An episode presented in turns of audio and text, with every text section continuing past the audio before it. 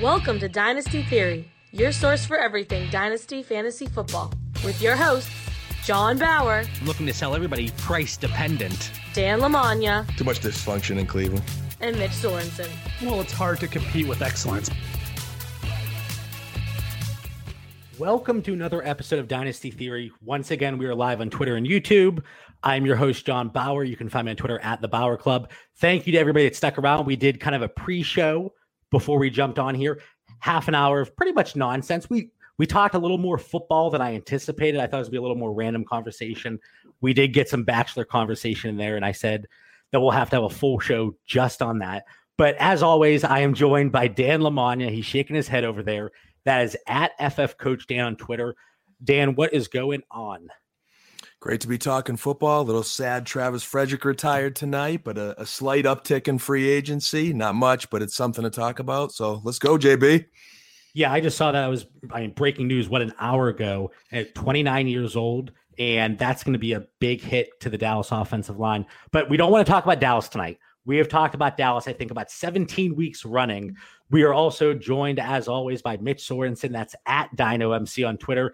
Mitch, how are you holding up here? You're still going to work. You are not in complete isolation. I guess you're you're critical to the state of Utah, apparently. I guess, and it's been really nice. You know, wife's gonna have to be home with the kids soon. The kids are already home. Grandpa's taking care of them for me, and it's it's okay going to work on those days. Yeah, that doesn't sound too bad. I like I said uh, about 15 times on the pre-show. I've been working from home, and it's been nice. You know, you get some additional time with your wife and your son. But man, seven months old, he is tough. As soon as I turn my eyes away from him, he goes nuts. The kid likes attention. I don't know where he gets it from because I certainly I don't like that type of attention. And you can see him here. His future is so bright. He has his sunglasses on. Once again, we are joined by the host of the Father Son Fantasy Football Show. That is Justin Toth at Justin FSFF. Justin, I guess we couldn't get rid of you last week, huh? You guys just wanted more. I'm like, you know, can't complain. Very fun show. I get to argue with Mitch, John, and of course Dan. You know, but hey, sad day for Travis Frederick. We had you on last week, obviously, and you graciously jumped on about 15 minutes before the show. We had a last second cancellation. So, again, thank you for that. And then you were scheduled for tonight. So, we thought, why not have you on back to back?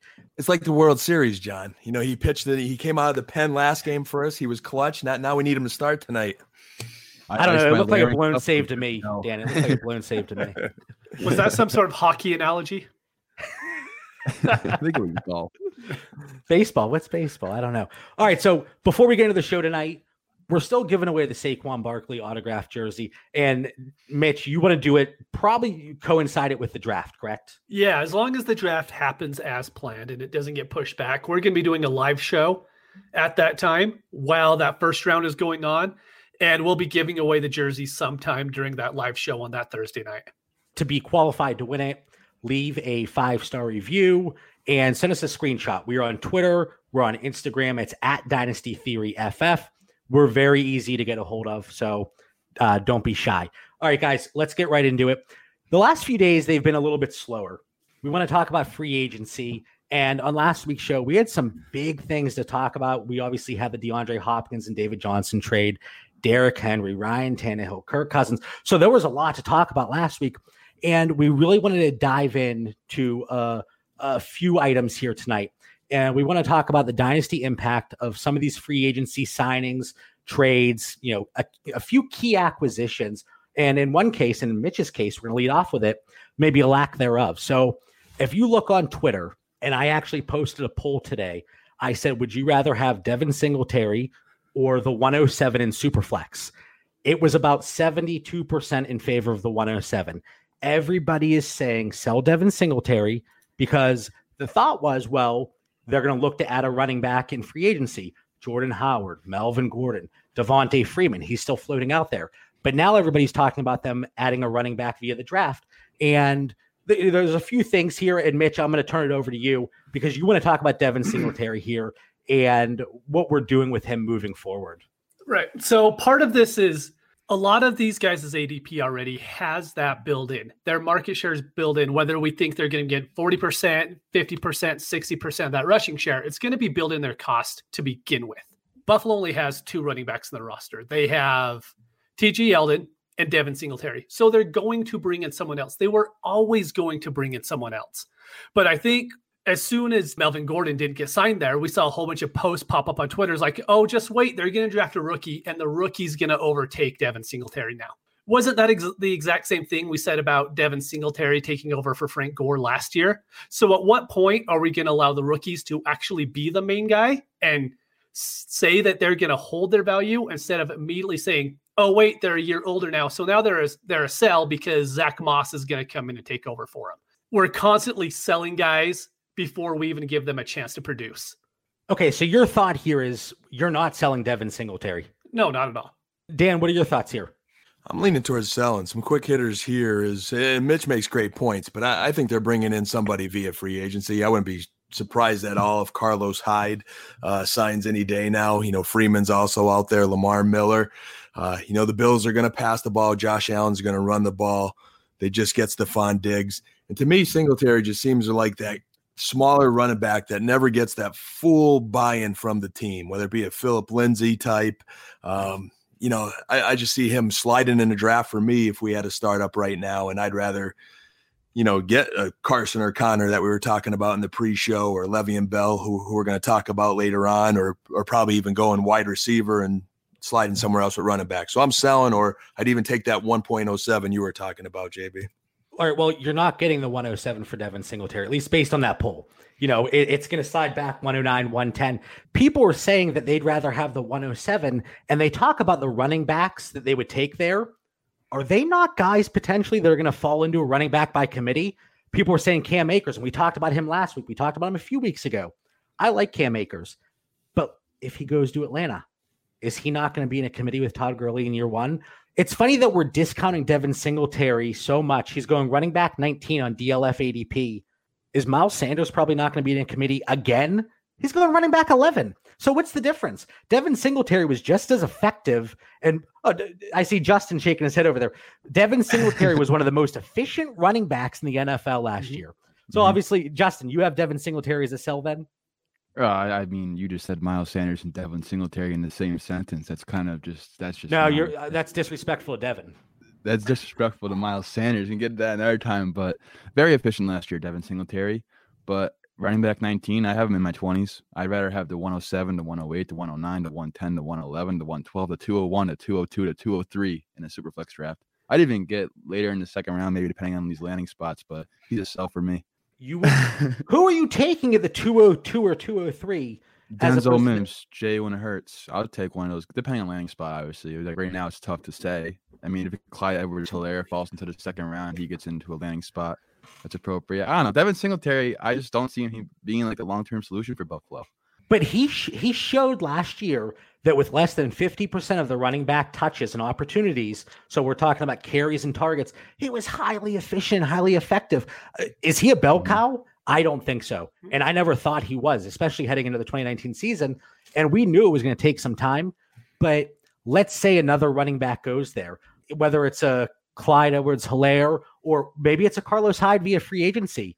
You're telling me that Carlos Hyde's going to negatively impact Devin Singletary's value that much, and you're more willing to ride with Chris Carson, who's also going to be supplanted here in 2020, Dan? I don't think Carson is going to be supplanted. That's why I, say that. I think they've Seattle has invested too much in him and Penny, and I think they ride that train. They invested a, a seventh round draft pick in him. They didn't invest anything guy. in him yet. He's their guy. He's going to come back healthy, and he's just a bull and I think he starts, and then they they hang in with Penny a little bit longer. So I, I, don't know if they they they do take another running back, and if they do, them or Buffalo, it's going to take a while for that running back to develop. You know, unless it is unless Buffalo does go all in, and we see a DeAndre Swift or you know a T- Jonathan Taylor, that kind of guy, th- then maybe it changes the tune a little bit.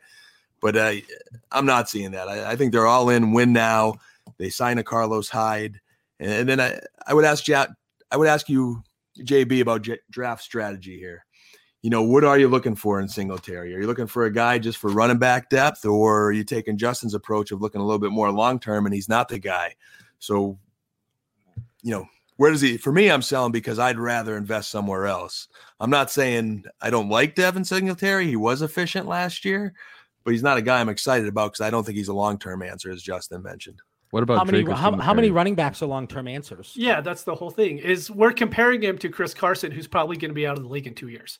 I mean, Okay, more Whoa, than whoa, whoa, likely. let's not get because I'm s- I'm still more than Chris likely, he guy. he won't be a starting. He won't be fantasy relevant in two years. He'll be Carlos Hyde, to where you can start him a few times, and then two years from now, he's not going to be. Devin Singletary is in the exact same situation now, and honestly, Miles Sanders is in, I would say, a worse situation than Devin Singletary is this year.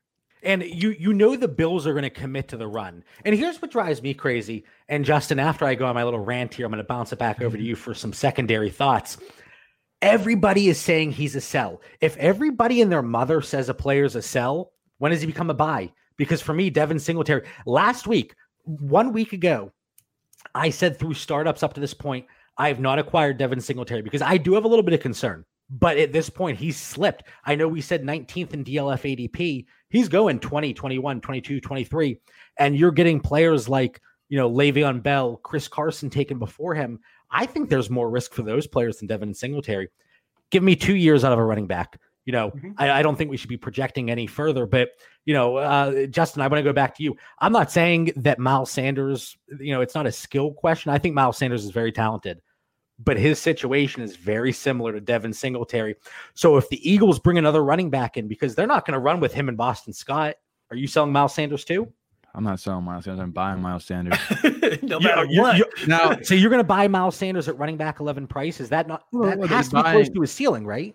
I just bought him in the Wh- league. What did you pay, if you don't mind me asking? I gave up Juju and a 2021 first for Miles Sanders and Allen Robinson. oh, that's a great deal. Okay, that's. I mean, I, I was expecting you. That's not an overpayment. I'm overpayment. not That- dumb. I'm not that dumb. All right. I mean, with, with Singletary though, I'm buying, selling, and holding. It depends on what you're willing like to get. or so you might say it's very. it's up in the air. price-dependent? Yeah, I would say price dependent too. But I was thinking, like I mentioned, Allen Robinson. so If you pair up, you know, Singletary for and a wide receiver for Allen Robinson and a lesser running back like Tony Pollard, who I like a lot, I like that deal. Maybe packaging a better wide receiver with Singletary to get like a DJ Moore because Singletary is not bad. He's a young running back. He showed some promise his rookie year. Third in juke rate, like you mentioned, how efficient he was. Third in big run run rate. I like him. I just don't like him that much. I'd rather have other guys around his price. And I think you're probably holding him more likely than selling, or if possible, buy low. But I feel like someone has Singletary, they're not really trying to sell him. See, I think you mean? people are trying to sell, but the price, and we always talk about the buy and sell values not lining up. I think that's a big issue here. Again, I posted the poll on Twitter 107 won handily, and I would never sell Devin Singletary for 108 108 or lower. Again, if you're looking for a running back in that range, it's going to be somebody in a committee. Dan, you have Uh, your hand up over there. I'm stuck a little bit on Mitch's point about Miles Sanders being in a worse situation there. So Okay. he's he's a second round pick where Devin's a third. He's 5'11, 211. He's got some Okay. size. He holds on to the ball. I mean, he, he is the Eagles guy, where the Bills have been a little more wishy washy on giving San, Singletary the rock there. How, how is he in a worse situation? Uh, Mitch? hold- Not in the how- second half of the season. He I didn't. will completely disagree. The only reason why Miles Sanders got run is because Jordan Howard got hurt. That's the only reason why Miles Sanders ended up getting more playtime. Whereas you look at Frank Gore and Devin Singletary, like John said, Miles Sanders is a better running back than Devin, Devin Singletary. But Devin Singletary took over for Frank Gore because they were giving him more work over How Frank old's, Gore. how old's Frank Gore, though? Come on. I mean, he's the GOAT. What- I love Frank Gore, but he's pretty old there, man. How old is Jordan Howard? Young. He's only 20 27, but he's had a lot of work on those legs. But Frank Gore's age has nothing to do with the way Devin Singletary played. That goes to the coaching staff. All right. You know, you you look at other situations and it's like, why did a certain running back not get why did Kenyon Drake not get used in Miami? It had nothing to do with Kenyon Drake's skill. And it's the same situation with Devin Singletary. You can point to him being the issue, but it wasn't. And eventually they saw that. He got used in the second half of the season and they made the push there to the playoffs. I mean, you, do you draft him before Miles Sanders, JB? no, that, that's completely different. So you would draft the guy in a worse position, Mitch, is what you're saying. 6 I'm not rounds saying that I would take him over Miles Sanders. I'm just saying he's in a better position for this upcoming year. And if we're going to Miles Sanders. yes, So why would you take a? I don't know. I'm stuck a little but, bit. but- there. but Uh, they're you're going good, you're good. They're, they're going six rounds apart, Dan. They're they're not even in the same ballpark. to bring this back to Singletary a little bit, my issue is I would take like Cam Akers over him. I could see doing that. I can't say taking Dobbins or Jefferson or Herbert Edwards Helaire over him. So that's kind of where the problem is that's like right at the 109 range. And no one's really selling him for the 109. So I don't know if I'm really buying him more than what his price is, but I'm definitely not selling him for that price. And a lot of people I think are trying to sell him for a you know, just sell him for a late first at this point. And there's just no way that I'd be willing to do that. Agree there. I wouldn't sell for a late first. I I mean, I thought 107 was realistic, but Mhm. clearly it's not. So in startups at this point, I'm okay with Devin Singletary and acquiring him.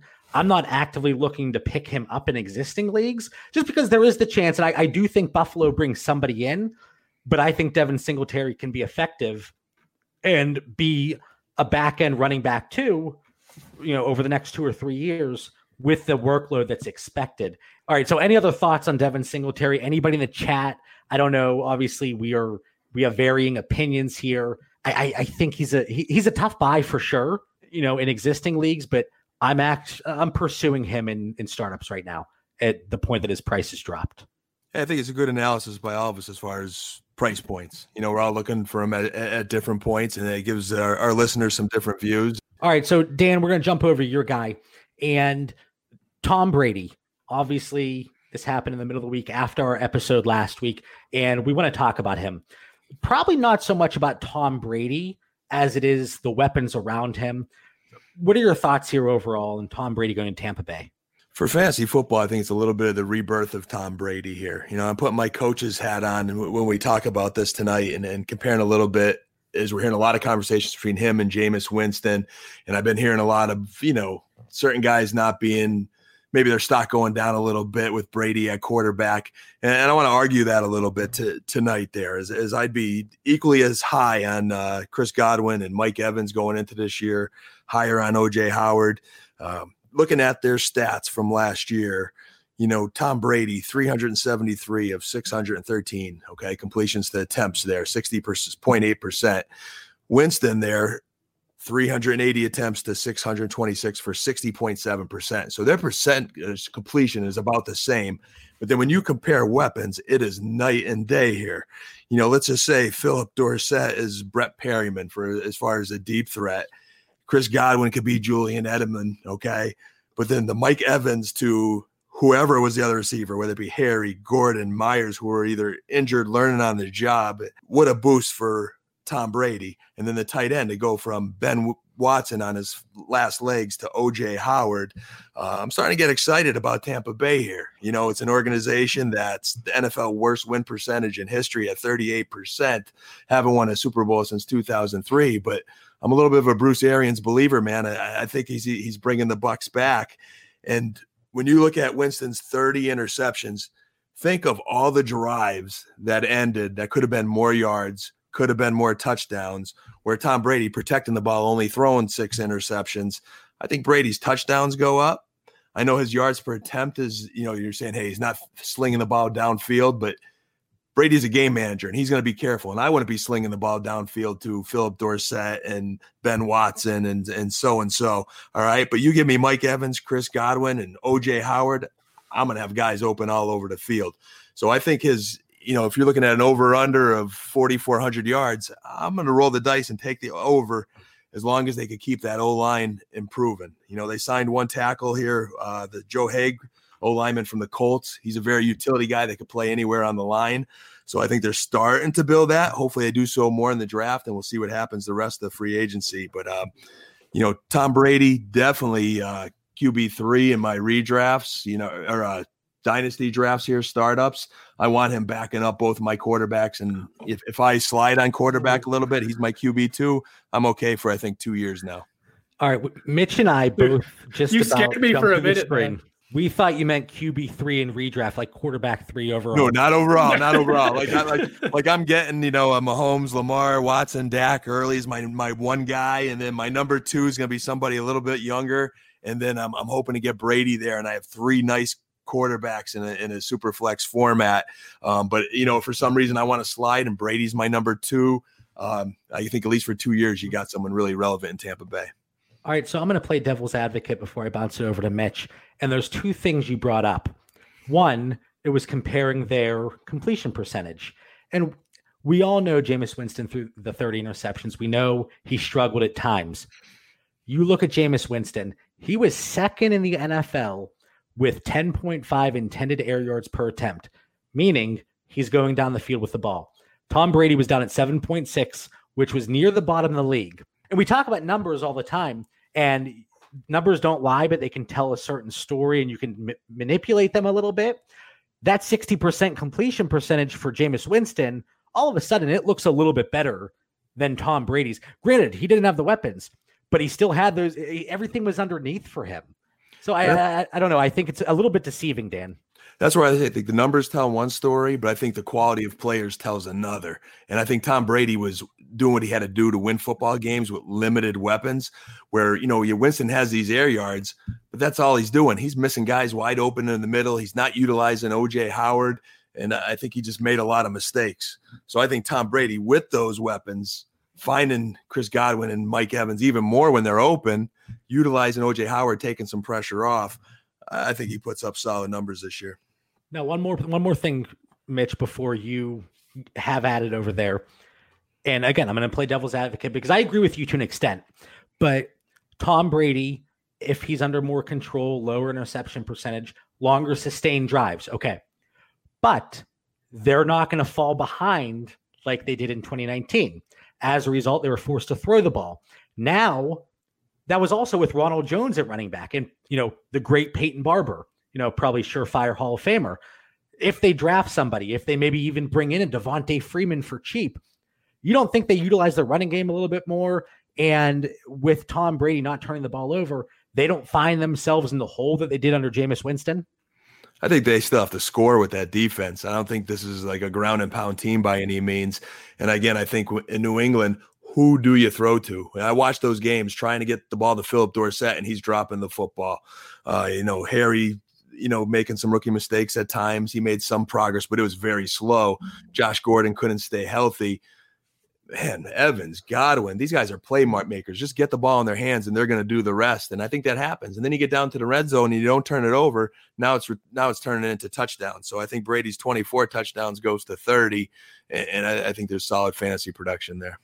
All right, Mitch, you've been ready to jump through your screen over there. What Jumping at the bit. So wait, wait, real quick. Somebody corrected me the one time and they said it's actually champing at the bit. Right. And, and, I looked it up and apparently that's correct. I, am horrible at the English. No, but I've always heard bit. chomping at the bit. So yeah. go at it. Chomp at the bit a little longer over there. Isn't it what everybody says? Isn't that kind of how those things go? It is. Is it colloquialism? Something. I, am not an English person. I, I didn't go to college. Applied math. No so, idea. all right, Mitch. But so one thing I want to bring up is you brought up brought up that air yards for Jameis. And the reason why Jameis had so many air yards is because he was throwing so many interceptions and they were always playing from behind. So he always had to get those big chunk plays. And so we're not going to have to worry that, about that with Brady. Brady, when you watched him, he could still throw the ball deep. There's a there's one thing to where you could just watch football and you could see things going on. Rivers looks horrible when he's throwing the deep ball. Brees flat out won't throw the deep ball at all. But you watch Brady, and Brady will at least take shots downfield. And that's all that's really needed. As long as he's willing to take those shots, he's still accurate enough to make it happen. And one of the things I thought was really telling with this contract, so after the two years, Tampa Bay's not allowed to franchise him. So that tells me he has an idea in the back of his head is if these two years go good, he might play for another year or two afterwards. So I'm completely okay, like Dan brought up, having him as my third QB on my team. And even in my, you know, in my backup spot right now as my QB2 because I think he's going to give you playable weeks every single week this year. And he's just so cheap right now that I'd be willing to go out and acquire him in most most of my what, leagues. What are you willing to pay? I'd pay. See, I don't think you'd have to pay a first to get him. I think yeah. I would pay a very early second. Because if I could get a starting quarterback for two years for an early second, I think that's a great deal. So I'm at the point I actually have Tom Brady in a few leagues left over on my rosters. I would be. I'm not going to sell him right now. I think once the season comes around, if I'm rebuilding, I'm looking to sell him once the season rolls around to a contender. If he's my quarterback too, and the rest of my roster looks pretty solid, he's probably a hold for me. But Mitch, you brought up that Tom Brady was willing to take shots down the field. He also had a better offensive line in New England. He what's he, what's he going to do behind this offensive line? So you look at Jameis Winston. He was pressured on 33% of dropbacks here in 2019. Eh, not a huge difference, but Tom Brady was pressure on 29%. So so a, a, little bit different there. And if you look at deep passes, Jameis Winston actually had a better adjusted completion percentage. And Dan, before oh, you yeah. say, well, well, Phillip Dorsett's dropping the ball, that includes drops. It's it's adjusted for that you know metric. So I I'm just throwing things out there. I think some coaching points there is you know the Bucs 47 sacks. That offensive line gave up a ton of them, second most in the NFL. But I think Tom Brady's a little bit smarter in getting out of bad plays, not holding on to the ball too long, seeing the field better. So I think there's less sacks there. And again, like Mitch said, he could throw a deep ball still. And sometimes throwing a, deep ball too is just a quick three step drop and, and get it out of your hands. And he's got the weapons to do so. I think where you'd miss out a little bit maybe is, you know, hey, Winston could scramble around a little bit more and, you know, make a crazy play now and then. But I love the direction of this offense is going under uh, the GOAT. All right. So let's talk about some of the other weapons and how this actually impacts them. Mitch, the the glaring player here is Mike Evans. And like we talked about the air yards, Mike Evans, his value, it seems to be decreasing. It's dropping in startups. What are your thoughts on him and uh, you know, his short and long term outcome here? My issue is I've never really been a Mike Evans fan. I've always seen him as the big play wide receiver who doesn't run after the catch. And so you're kind of hoping for those long play touchdowns. And he's never been a guy that I've gone after. And I'm not going to go after him now just because Tom Brady's there. But all the rest of the skill position players, I'm all about grabbing them, even Ronald Jones at this point. You don't think they, I mean, same. I mean, now obviously he's a little bit cheaper than even Devin Singletary, but the Bucs they they have to be looking at somebody, right? I'm sure they will. They'll probably bring someone in. Arians came out last year and said they're not going to use a big pick on or a running back because look at what we got with David Johnson when he was in Arizona. And so I don't see them going out spending a first or a second round pick on one. So maybe they go and get whoever in the third round. But I think Ronald Jones is still going to be able to get some time. And he's so cheap right now, you don't have to pay a lot to get him. And you don't think a third round running back in this class is going to take over Ronald Jones' role? I don't think any third round running back comes in and just takes over the role right off the bat. I think I, I could take over the role for Ronald Jones. I bet you do. I could see the Bucs taking a Devonta Freeman and, and, signing someone there, or you know, like you said, JB. I think second or third round, they get a one-two punch with Ronald Jones and someone if the if a Taylor Jonathan Taylor slides a little bit could take over Ronald Jones. They pick 14th overall. It's just a matter of do they go O line you know, I, I, think that should be their number one priority with 47 sacks given up last year. But the one thing I will differ with Mitch a little bit is on the Mike Evans take there. And, and there was a time where I, I kind of had that little stance where I wasn't a big Mike Evans fan. But watching those Bucs games last year, and unfortunately, I was watching them each week to see why OJ Howard wasn't getting the ball and waiting for that breakout that never happened. But Evans and Godwin, man, those two guys balled out and left everything on the field each week. And I think they broke down a little bit like towards the end of the year because they were just gassed. But that offense went through those two guys. They were unbelievable. Justin is back. Welcome back. Your Wi Fi finally picked up again. It took out his shades too. And I think we may have just lost. You know, you gotta love being back home. yeah, he's still there. So we're talking about Tom Brady and obviously the impact he has in those weapons. You know, we talked about obviously the big discrepancy in air yards, and that's what people point to and the narratives that we're seeing and the general consensus assumptions. So I'm going to run these by you. With Tom Brady being in Tampa Bay, up or down in terms of value for Ronald Jones? Let, let, let, for the sake of this, let's ignore free agency yeah, the rest I'm of the way. About Ronald Jones, really easy. All right, I would say it's definitely an increase. Chris Godwin. Godwin increase for Chris Godwin slightly. All right, and then uh, Mike Evans uh, slight decrease because you're not going to have him just throw it up there and say, hopefully you catch it because Tom Brady's going to be smarter with his decisions. All right. And then look at the tight end position. Everybody wants to point at somebody and say, it's the next Rob Gronkowski. Cameron Brate, OJ Howard. Do you think, well, let, let's split it up. OJ Howard, do you think he bounces back? I mean, prior to 2019, he was like tight end five or six at one point. So do you think he has a bounce back season here with Tom Brady at quarterback? They interviewed one of the Bucs coaches for Justin. Man, he's back home and his Wi-Fi is killing him there. He needs to go back to that college dorm. OJ Howard, one Bucs coach, they, they were asking him what was wrong with Howard last year, and they said nothing. They says he was hardworking. They love the kid. Uh, so there's a really positive report that I don't know where that positive report was last year, but this offseason, I mean, they sung his praise and says they just they don't know why. That you know all the targets were going Godwin and Evans' way, and it just wasn't clicking. So hearing that there's nothing wrong with him, you know, he's working hard, he's healthy, the coaches love him. I think you give him Tom Brady, who knows how to use a tight end better than anybody. I think at the very least, it catapults him back into that top 12 discussion. But are you willing to pay that? So if you're in an existing league, obviously you're going to have to pay the premium for OJ Howard. You're not going to get him based on his 2019 production. The thought is now Tom Brady is there to save the day for these tight ends and specifically OJ Howard. So if I have OJ Howard, I'm probably going to hang on to him. But are you willing to pay the premium for OJ Howard? I've been pushing the envelope to try to pay it and start in these uh, dynasty leagues we're in, and I can't touch them, guys. No, and then uh, Mitch, I know that you've been stashing away Cameron Brate. Cameron Bray Brate, every team go out and buy him. He's free in every draft, and there's no harm in it. There's actually a, I think there's a decent chance that they play a little bit more 12 personnel with Brady being there, and having Brate and Howard on the field will be amazing for everybody. Yeah, in startups, Cameron Brate, he's essentially free.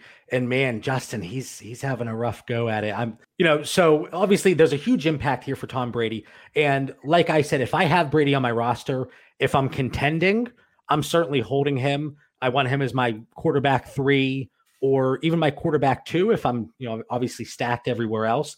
I do think he has a really good season, but it's going to be very interesting with that offensive line. He was very spoiled in New England. You look at adjusted sack rate the Patriots were fifth last year at 5.3%. Tampa Bay last year, 22nd, 7.6%. And you can point that to Jameis Winston's decision making and maybe not getting rid of the ball. But I do think that's going to be something that the Buccaneers have to look at. They have a first, second, third, two fourths, fifth, sixth, seventh. So they have a full complement of picks here. And I think that fourth, it probably was a comp pick that they they picked up there. But it's going to be very interesting to see what they do. I hope they spend time and money focusing on that offensive line. Any other thoughts here on Tom Brady before we go? And Justin, he is back. Before we go to Justin's Maybe. thoughts here on uh, a player he wants to bring up. I think Tom Brady is going to be a top 15 quarterback this year. And if I have Kirk Cousins in Dynasty, I'm selling Kirk Cousins and someone else for Tom Brady and a big upgrade. Say that again? Because I, I I think my I think uh something got lost in translation there. You're selling Kirk Cousins plus for Tom Brady in Dynasty. Well, no, Kirk Cousins plus is for Tom Brady and a bigger plus. Like, oh, okay, okay. Like I'm trying to get like an Amari Cooper type player. Yeah. Or even better, like a Tyreek Hill kind of type player. And in a 14 or 16 team league, you can definitely get an but, upgrade uh, there. Jameis Winston sucks. That's what well, I mean, we're sitting here March 23rd, and he still doesn't have a job. Winston, yeah, the backup quarterback yeah. this year. It's going to be very interesting to see how they uh, Justin, you're still really lagging over there, man. Yeah. JB, just touching on that Winston comment that Justin made, though. If, if the New England Patriots do not jump on a quarterback, he is out of a starting job this year. I don't see anyone else as I'm looking at my quarterback rankings giving Jameis Winston an opportunity to start. You know, now maybe he's a backup somewhere and someone struggles or injury and he, you know, he ends up getting an opportunity. But as of right now, yeah, he's a QB two this year in my my rankings. I was going to tweet this out earlier, and it was in relation to Robbie Anderson, but it applies to Jameis Winston too. At what point do these players that they're sitting there without a contract? At what point do they say, "All right, I have to take a pay cut. I have to be a little more team friendly"? Do we think Jameis Winston goes that route? A one-year dirt cheap prove it deal? He probably will, but he's still going to be a backup. You right. know, I mean, maybe he gets some money like Mariota did to be a backup, and you know, they tell him there here there may be an opportunity at some point for you. Robbie Anderson's, you know, the receivers he, they're going to have to take less money, I think, at some point, but he'll end up starting to be a, a solid fantasy producer. I just don't think Winston's going to get an opportunity. There's still the Chargers and Miami, who both still need as much as they like Fitzpatrick. Miami has the money to go and pay Winston for one year if they want to. The Chargers are in the exact same position, so they can. Although I know we all say, "Hey, they go and get a rookie," but or they could mm-hmm. also just go and get Winston and not have to use a draft pick on a rookie. I think that would be a curveball, Mitch. I mean, you're spot so on. Yeah. There are teams that could do that if they take a shift in planning, but I see them going the rookie route. Yep. At this point, I'd be shocked if Jameis Winston lands a starting job, and I'd be especially surprised if he goes to the Chargers in my opinion, they ride it out with Tyrod for year one. And it, once again, he's a bridge quarterback. Why are you signing Jameis Winston? He's not going to win you a Super Bowl. As much as I love Jameis and I love his his gunslinger attitude, why not have Tyrod play year one or pull the plug halfway through the season and bring in a Tua? See, that's what's going to happen. I think they'll pull the truck on Ty, uh, pull the plug on Tyrod halfway through the year. I bet I would be shocked if he gets more than four games. See, Tyrod could keep the Chargers in games and give them a shot at competing. And while this young quarterback behind him's developing, if the young quarterback's ready late in the season, awesome. If it's not till next year, they could live with that. You go with Winston, he could throw interceptions till, you know, again, you're out of the hunt before you know it. I think we all have this really good memory of Tyrod and DFS. We played him every week because he was super cheap. But as far as being an actual NFL quarterback, there's a reason why he got dumped from Buffalo and never started a game after that. But he was competitive in Buffalo, Mitch. Like he kept the team like as a fringe contender. Now you knew he wasn't going to take them all the way, but at least he's familiar with the system, could keep the team competitive versus Winston. You have the learning curve and the issues with interceptions. It's true. If I'm the Chargers, yeah, I, I stay the course. I ride it out with Tyrod and I attack the position in the NFL draft. If I have Tyrod, I'm probably looking to package him in some type of trade, whether it's a quarterback upgrade. I, the issue is we play with a lot of smart people, and hopefully they're not listening to this. I don't want to toot their horn too much, but we do. And you talk about players like Devin Singletary, Tyrod Taylor, and you say, oh, they're a sell. Well, people really aren't paying that much for them right now. So either you have to take a hit in value or just ride it out and hopefully somebody pulls the trigger early in the season if they think Tyrod Taylor is the guy moving forward. But I'd be shocked if they don't attack the position in the rookie draft and they bring in a player like Jameis Winston. So uh, the Buccaneers, they're going to be talked about all off season. And unfortunately, because we this came out midweek last week, we're late to the party. I know a lot of people talked about this, but you know, it's the the situations we're going to see all off season. Chris Godwin, value spike. Mike Evans, he's worthless. Cameron Brate, OJ Howard, they're going to see 350 targets this year, you know, and Ronald Jones, he's going to be the next James White. He's going to get so many dump offs. So it's going to be things to look at. And if you feel strongly one way or the other, and you can take advantage of those value spikes or, you know, drops, I say do it. So it's definitely something to pay attention to. And Justin, finally back. I've been watching you. I think you're, you may have figured out your glitches here, but let's go back to the Buffalo Bills. And it's funny because I, I asked you guys, I said, bring up a guy or a situation you want to talk about from a dynasty perspective. And, you know, let's talk about how it's going to play out in the dynasty implications. Mitch came to me with Devin Singletary. You came to me with Stefon Diggs. And I'm always one to talk about the Buffalo Bills. So I have no issue with it. If it gives me a reason to talk about Josh Allen, let's go. So, Justin, Stefon Diggs, he was moved for what many would call a king's ransom to the Buffalo Bills. What are your thoughts on the trade overall? How do you see it impacting Stefon Diggs? And what are the changes here in Buffalo? How do you see it playing out? The trade, you know, obviously, I think seeing it after the fact that the DeAndre Hopkins trade went down, you're like, all right, what the heck's going on here? But in reality, like if Hopkins were to go for this, I think he'd probably be worth more than this. But I think Diggs is the best route runner in the NFL. So I don't care. Like I don't if you overpay for it because you're getting a proven talent who's only 26 years old. So I like the trade for Buffalo. However, I think it decreases Stefon Diggs' value, and this is coming from the biggest Stefon Diggs truther and supporter. And, you know, like he's my, he's my guy, my favorite player in the NFL. But I think it bumps him outside the top 20 of wide receivers for me. And you have him at wide receiver 18 right now. I think for ADP is where he was going, but probably now possibly an increase. I don't know if you have updated one for that. Yeah, so that was the most recent ADP that DLF had, and it's always funny. I think everybody looks at Buffalo; they're they're a running team, right? Last year, you look at the splits 519 pass attempts, 465 rushing attempts. So, what, 53, 54% in favor of passes. But we see it time and time again in Dynasty. A player has a new team, and instantly there's hype, there's excitement. And it's interesting because he's going from Minnesota, who's also a run heavy team, and he's going to Buffalo, a run heavy team. I actually don't think it changes his value too much. You know, you talk about air yards, Josh Allen, he's willing to air it out. And uh, it's going to be interesting to see how Stefon Diggs and John Brown, they're obviously lining up on the outside together. I mean, I guess Cole Beasley's on the inside. And this is all if they don't bring in another wide receiver. I think there's probably fewer targets, but we're going to see more air yards overall for Stefon Diggs. So I actually don't think it changes his value. I'm not going to greatly reduce him, but I'm certainly not going out to buy him just because, you know, I think most people that have Stefon Diggs, if they wrote it out last year, they're truthers, just like you talked about, Justin. Yeah, I mean, I'll get into a Josh Allen debate with you. Um, so Rocket Arm Man himself, you know, he's he's gonna just launch the ball deep, which is gonna increase Stefon Diggs' air yards. But the ball is going out of the stadium. It's not gonna matter. like, that's that's where I'm at with Josh Allen. So you're going from Kirk Cousins, who's pretty accurate, to Mm-hmm. you know the, the Rocket Arm himself. So Kirk Cousins was fifth in true completion percentage last year, compared to 33rd. That's right, 33rd. There's only uh, 32 teams in the NFL, I think. No, no, I think that's a typo. That was probably third, right? No. Fourth in play action compared to 24th, 10th in deep ball with 57 attempts to 33rd in deep ball, but you know, 72 attempts, like you said, he'll definitely launch it deep. Then eighth in pressure completion to 34th, and then this one's just hilarious. He gets sixth in complete and clean pocket completion percentage to 34th.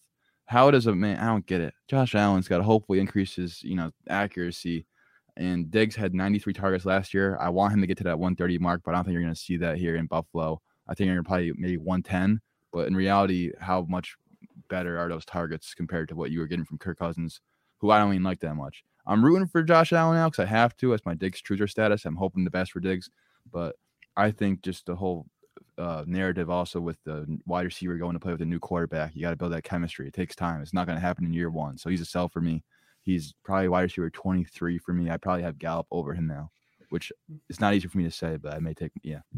So here's my issue, and Mitch, we're working through our projections, and I just got to Josh Allen, and I actually I think they run the ball even more this year, and I love Josh Allen, but I'm looking at my early projections here, and I have guys like Matt Ryan, Matthew Stafford over him, and I, I, have him right around 445 pass attempts. I don't think it's going to be that significant, and Diggs is going to have to put up a 25% target share, and as good as John Brown was last year, he didn't even see that type of target share. So I, I it's going to be tough to really um, think Diggs rises in value at all.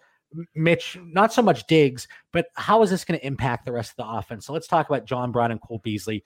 Obviously, aging veterans, you can get them later in the draft, but from a short-term perspective, 2020, what do you think their outlook's like? I think Justin brought up a great point with the quarterback chemistry. Josh Allen loves John Brown. We saw that play out all year long, and I don't see that changing at all. I don't see how that could change with a new wide receiver coming in, even how good Diggs is. I think it is going to really hurt Cole Beasley, though. Cole Beasley is going to be able to get those, you know, third down passes when they need five or six yards. He'll be there for that. But I don't think there's any way he's going to get above like a 15% target share. And one of the big things for Diggs is his TD rate's going to have to be enormous for him to be really fantasy rev relevant every single week. We could talk about target share, and the target share is going to be there, but like you said, Josh Allen isn't going to throw that many passes. So Diggs is going to have to convert whatever he can into touchdowns. And if he doesn't have an eight or nine percent touchdown rate, it's going to be hard to even have him as a wide receiver two in your lineups. Now I want to I want to clarify really quickly. So DLF ADP had him at 18th. I didn't have him there. I was taking him later, and most likely I wasn't getting him because I wasn't willing to pull the trigger. So when I say I don't see it changing his value, Justin, you mentioned maybe you have him like wide receiver 23 range.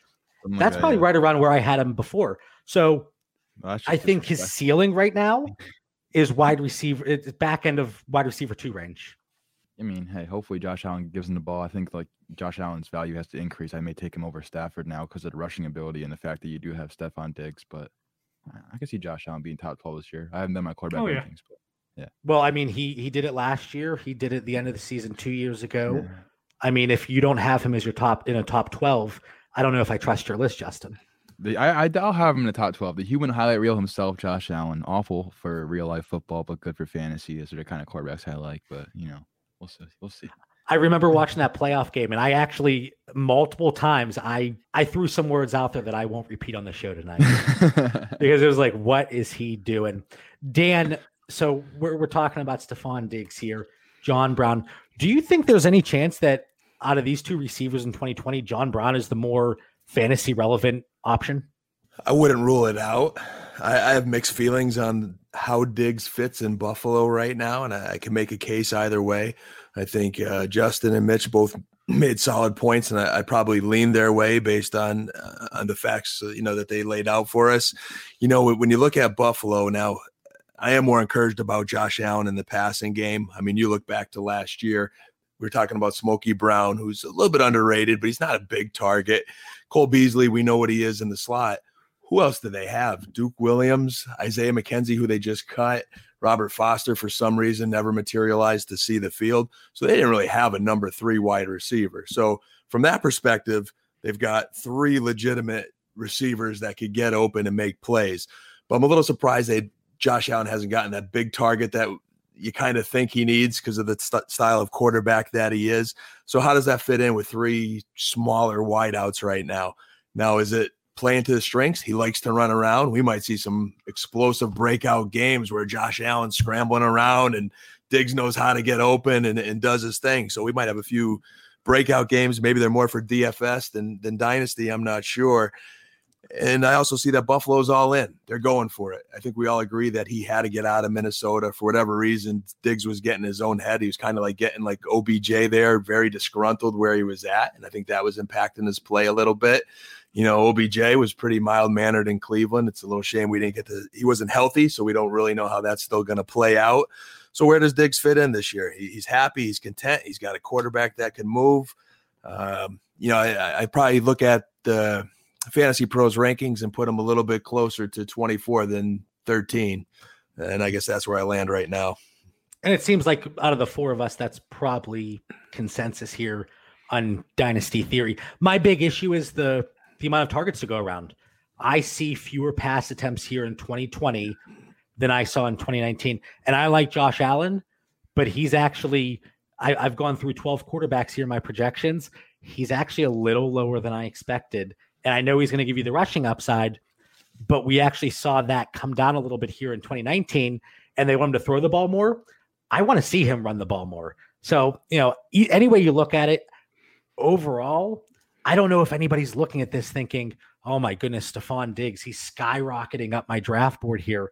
I just don't think it's the case. So, uh, while it's not significantly worse, it's definitely not better, in my opinion for another show, John. Boy, I can't wait to see what happens in Minnesota. If they don't get a stud receiver in the draft, you know, losing Diggs, I think is going to hurt them more than they know. I think it's going to be a wide receiver one. I would be surprised if they didn't attack the wide receiver position in the draft, especially with this extra draft capital. And watching Minnesota in years past, you know, Treadwell never materialized, and I watched him drop so many balls, and that Obese Johnson last year's average at best you know, I'm sure Irv Smith will be a little bit better this year, but man, Cousins can't scramble. You lose Diggs now. They've got to mm-hmm. find a way to replace that production. And really quick before we move on, we have a comment here. Somebody landed Stefon Diggs in a current startup at 607. I'm assuming that's a super flex startup. Wide receiver 24. Again, right where we're talking mm-hmm. about. I would feel comfortable taking him there. I think the talent's there. He's young enough, but you get any any further, you know, than that, wide receiver 23, 22, 21. I don't know. It starts to get a little bit interesting, and there's probably some better options. I'd rather have Calvin Ridley than Stefon Diggs. Oh, yeah. I, and like you said, Justin, I'd rather have Michael Gallup than Stefon Diggs. It's sad times. I rather have it is. rookies over him right now, too. uh, yeah. I mean, yeah. yeah. I take Justin Jefferson over him. All right. Oh. You're gonna you're gonna you're gonna oh, I should have said Jalen Reagor. My bad. My bad. There you go. Now you're yeah, talking. See, see, I'm learning. I'm learning. I don't know what it is, but and this is getting sidetracked a little bit. Reagor's actually he's not going too high in startups right now. I got him in the ninth round, I believe, in a super flex startup. Yeah. So wide receiver 29, 30. People you know, so right now. I, I, I know. But yeah, if you look at uh, startup ADP, I'm guessing CeeDee Lamb, Jerry mm-hmm. Jeudy, those are the guys going ahead. I, I, I you're not going to see Ruggs go ahead of him, not yet from what I've seen, yeah. but depending on landing spot, I uh, no. heck, yeah, wait till May. What if Ruggs goes All these guys to Minnesota? in the second round. Well, I don't yeah. care where Ruggs goes. He's no, no. You're taking Diggs over Ruggs. I'm not risking with that. no, no, no, no, I'm not a fan. Of, I'm just. I'm just not going to advocate. just playing devil's advocate. So again, we, we talk about all these interesting situations. Buffalo, it's going to be one to look at because obviously we talk about Devin Singletary, talking about Stefon Diggs. How does it impact the passing game? Uh, again, I see fewer pass attempts here in 2020. I love Josh Allen, but I'm going to need to see a little bit more here in 2020. I haven't been able to buy him at all because I'm not willing to pay that price, but that's probably a conversation for another day. One more thing I want to bring up, and I haven't really seen anybody talk about this. So I'm going to say, get on the bandwagon with me. And I actually didn't make one of these little Cole scrolly things at the bottom. I completely forgot about it. And it's my take. How bad is that? The New York Jets, they are improving that offensive line. Le'Veon Bell, he was horrific last year. 3.2 yards per carry. It was the lowest out of a running back that had at least 240 carries since Todd Gurley did it in 2016. So it's been a few years since we've seen that amount of volume and that little efficiency. I think this year it's a big bounce back candidate is Le'Veon Bell. And I think Sam Darnold, he's going to benefit. We look at the offensive line moves that the Jets have made. George Fant, Connor McGovern, I want to say Connor McGregor there, but I caught myself. Greg Van Roten, Josh Andrews, they re signed Alex Lewis, and they have the 11th overall pick in 2020. I, I don't know. I know Le'Veon Bell He's of course he's over the age of 23, and that's already when you start to fade running backs, right, Mitch? But he's 27 years old. He might as well be dead in dynasty. He has one foot in the grave. So he's somebody that I've been targeting in startups. And you know, as bad as he was last year, I care about volume. He had 245 carries, 66 receptions. He's going to continue to see targets unless they somehow revamp that wide receiver core. And, you know, obviously they're going to make up for Robbie Anderson most likely being gone. But Le'Veon Bell is somebody I have my eye on here this offseason. Do you guys have any thoughts here? Dan, Le'Veon Bell, what are your thoughts? I, th- I think, you know, Joe Douglas is, is, you know, in general manager role there is bringing some talent in. You know, he's starting to have a little bit of a plan. So there's nowhere to go but up in, in New York there. I think, you know, in watching Bell last year, I almost felt bad for the guy. I mean, there was just no holes, there was no lanes. Um, his effort was there. You know, he, he did what he can. Uh, so I, I, think John, your points would definitely solidify him as an RB two this season. You know, he's closer to the top twenty than those. You know, the worst case scenario fantasy pro ranks of 30. Uh, so I do like him this year. You know, definitely RB2 you know, as you know, I'm still not excited about Adam Gase, and they've got to find another offensive weapon in that uh, at the receiver position. Whether it's even if they bring Robbie Anderson back, you know, I, I could see them drafting somebody. They've got to get a little bit more help and firepower for Sam Darnold to kind of open the the run game up a little bit. So I think he's on the upswing, and uh, I think to your point, you probably get him at a nice point right now, and it'll help your team win games this year. And I'd leave it at that. Yeah, they're, they're looking to improve the big weakness, the offensive line, and they're making steps in the right direction. So it's just somebody that I'm interested in. And, you know, I, I talked about Sam Darnold. The Jets were 30th in adjusted sack rate at 9.2%. You bring in all these free agents. Obviously, it's going to take some time for them to mesh, but I certainly like the direction that they're going. Mitch, do you have any thoughts here before we move on? I know you brought up Le'Veon Bell, but the real person we need to talk about in this offense is, of course, Jamison Crowder. I mean, if we're going to bring up the Jets, I'm going to bring up Jamison Crowder every single week because he is going round 13, round 14 in startups right now. He's free. He's free. Yeah. And he got, what, 120 targets last year. That was with Sam Darnold missing all those games because he got mono from going to some high school dance or whatever happened. But go get Jamison Crowder. He's one of those guys who's free, who is going to be able to be your wide receiver three every single week, and he's just a plug and play. You put him in, you don't worry about it, and you move on. And those are the guys that I really like on my team. I think he's a wide receiver two this year. Mitch might have gave the fantasy tip of the night tonight with, with Jamison Crowder. Because I mean, if we think about our past drafts and past years, how many times, guys, have we been one year off? You know, like for some reason there was something we liked about Crowder last year. Gase was pumping him in the preseason. He gives the offense juice. He's the one guy that gives us that. And it just didn't all come together. But now with a little more O line protection, as you're pointing out, JB, this could be the year where you're getting him at this late value and he gives you better production and helps you stream and, and win a couple games here and there. So that, that could be a great tip tonight by Mitch. Kudos, man. Thanks, now, dude. this could change once I go through our projections because I haven't gotten to running backs yet. But I'm going to say if he gets 245 carries and 66 receptions, he's going to be a high end running back too. And it's just, I want volume. I don't care. Uh, what was that, Dan? He, he was like the hot blonde that like stood me up on a date and, and I haven't been able to get over it. But Mitch is like being the good friend tonight and saying, Dan, let it go. let it go. Crowder's, he's better than that. Give him a chance. So I'm going to give Crowder a chance after tonight's show, thanks to Mitch. All right. And Justin, will you give Le'Veon Bell a chance? I think like you mentioned like RB two and he's gonna get the volume. but uh, I did some looking up on these offensive linemen they brought in, and they all kind of suck. But great point. It's true, dude. It's really but true. um, so like quick little like stat bits. So George Fant, um, last year when he didn't play, the run success rate went up twelve percent, and then Greg Van Roten from the Panthers, when he was off the field, the sack rate went down a lot, and then you got it's just it's just not a good situation. You Well, who, okay, let me ask you though. So, who were the quarterbacks there for the Panthers in those situations? What was going on with the running game in Seattle? There are other variables here. You got to ask Chris Carson that one. I mean, I, I don't know. I also got Kyle Allen. Yeah, I mean, well, it's not great. I, I mean, hopefully it's better for Sam Darnold, Le'Veon Bell's sake. I think the slot man, James Crowder, is a big benefactor. He's of my favorite buys this whole entire offseason because people just don't credit him for what he does. He gets targets, he's in the slot, and Sam Darnold likes him. So one plus one equals two. You, you get the guy, wide receiver two slash three every week. And How excited would you be if I said, "Hey, you're going to get a wide receiver in the 13th round. He's going to have at least 120 targets this year."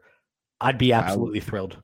I would have to do something. I would have to hold like an event or some kind of party for that. Yeah, I mean, I'm all I'm all game for that. You tell me that, I'm like, "Huh, who is it? Jamison Crowder? No, have way." some type of Jamison Crowder gala. So, you know, we talked about we talked about the Bills a few times with Devin Singletary.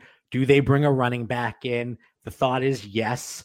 Um, and how are we acting based on that? Are we buying, selling? The community saying sell?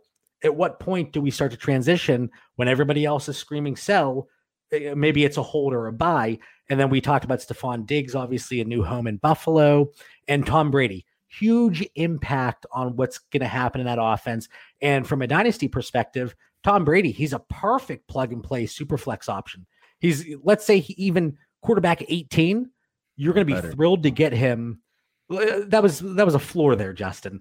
But Should quarterback 18, I, I- I think you're going to be thrilled to get him where you are in, in startups right now.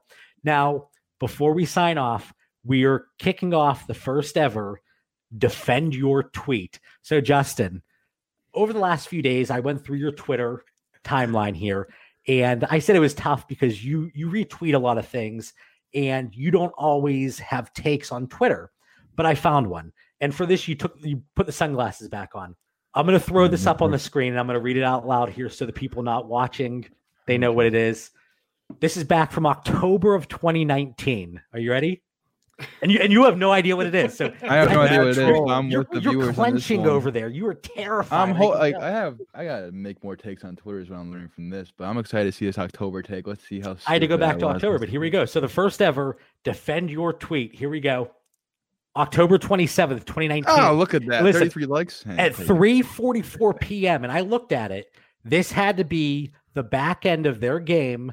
Zach Ertz was the easiest fade in drafts this year. hold on, hold on. so on October 27th, he had two catches for 20 yards.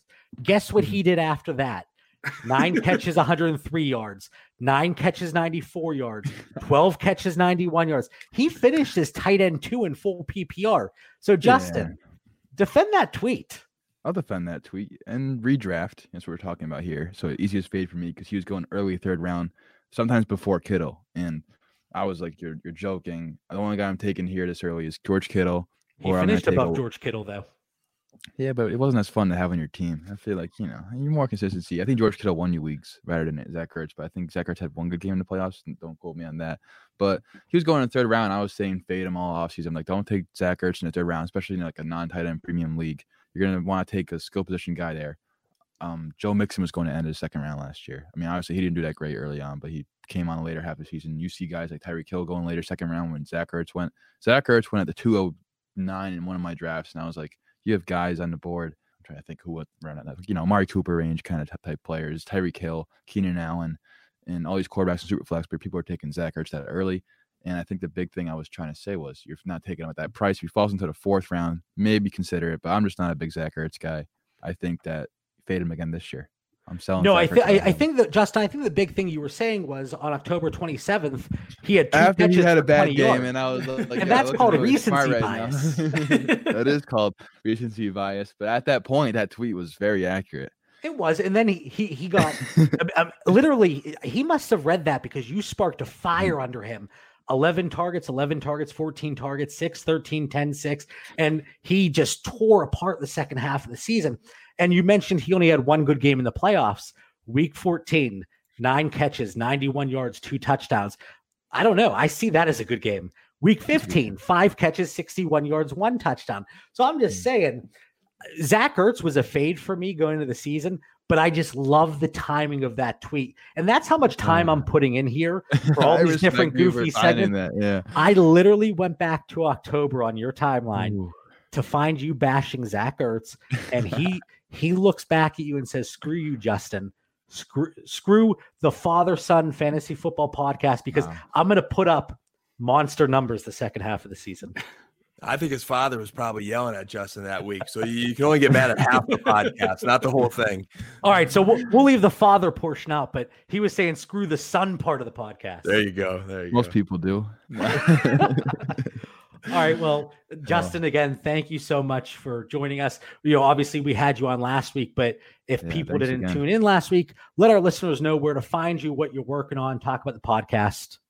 Yeah, so you guys can find me on Twitter at JustinFSFF. I'll be having some more dynasty takes, just more takes in general. I'm currently working on better Wi-Fi because this is very annoying tonight. I come back home and you know leave my dad after trying to make the Wi-Fi stable. I come home first night doing the podcast, and the thing cuts out. I reset it, update a firmware. What's going on over here?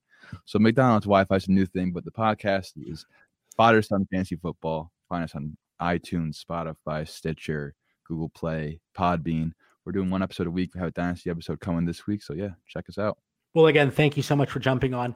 As always, thank you everybody for tuning in. You can find us on Twitter and Instagram at Dynasty Theory FF. Have a great night.